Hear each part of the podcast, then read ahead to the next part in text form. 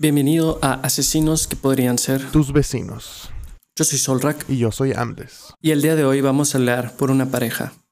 Fíjate que normalmente los asesinos seriales trabajan solos o hacen pues todo su desmadre solos, pero hay a veces cuando pues llegan a ser parejas y este es el caso. que fueron apodados como los sádicos de Matamoros. Esta es una historia de amor inusual que terminó en dos amantes que terminaron matando juntos. Sí, según investigué, ellos se conocieron en los noventas y pues en los noventas estaba pasando ah, una crisis en donde la mayoría de personas no podían encontrar trabajo en México, entonces se iban a Estados Unidos. Rodolfo nació en Texas, Estados Unidos, y Ana María en San Luis. Ambos eran motivados por una conducta sexual. Su modus operandi era simple. Engañaban a sus víctimas, que siempre eran mujeres jóvenes, con ofrecerles de darle dinero, ¿no? Lo típico y empleos. Al citarlas en el domicilio, que era como una granja comunal, las secuestraban, empezaban a torturarlas, para finalmente estrangularlas hasta la muerte. Incluso se dice que en algunos otros estados también hicieron este tipo de delitos, sin embargo, pues nunca se encontró. Al momento de la detención, ambos estaban entre los 20. Rodolfo tenía 28 años y Ana María tenía 20 años. Y se supone que el rango de edad de las parejas iban de los 14 a los 20. Sí, ellos les prometían trabajo o a veces hasta permisos para o visas para ir a Estados Unidos y, y poder trabajar. Pero pues siempre, como dices tú, eran, eran niñas ah, desde 14 años hasta más grandes, ¿no? Entonces, ellos solían deshacerse de los cuerpos en el Río Grande. Y pues ahí fue cuando empezaron a, surgir los cuerpos, ¿no? Y poco a poco pues fueron llegando más y más. Y pues los agarraron. Bueno, una de las principales razones fue porque ah, dos amigas que estaban buscando también trabajo.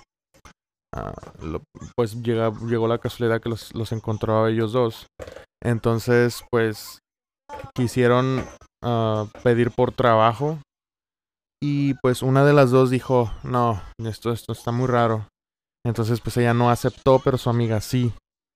Y pues ya no lo volvió a ver, o sea, desapareció. Y pues tuvo que ir a las autoridades y pues empezaron a buscarla. Y pues fue gracias a eso y de ahí pues se fue dando todo lo demás hasta que fueron detenidos. Pero pues sí, muy cabrones, prometiéndole a la gente, la mayoría mujeres. Y pues al momento de que los agarraron, se echaban la culpa y pues él decía que ella fue la que la que hizo los asesinatos y, al- y viceversa ella decía que pues él era el, y después de mucho tiempo de pues tratar de, interrogarlos pues ya admitieron que cada quien mató seis mujeres y pues les dieron al parecer 40 años de, de cárcel no cabe duda que es una historia de amor muy macabra. Y pues al fin es lo que pasa cuando dos personas locas se, se, se juntan y pues y qué es lo que llegarían a hacer si entre los dos ah, tienen el mismo tipo de pensamiento estúpido. Y ¿serías tú capaz de hacer lo mismo si tu pareja te lo pidiera?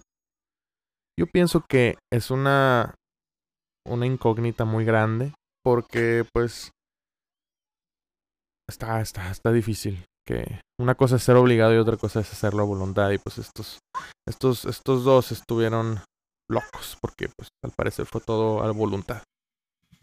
Por el momento, esto es todo. Los dejo con mi compañero Humberto y nos vemos el siguiente jueves en Asesinos que podrían ser tus vecinos. y hasta la próxima.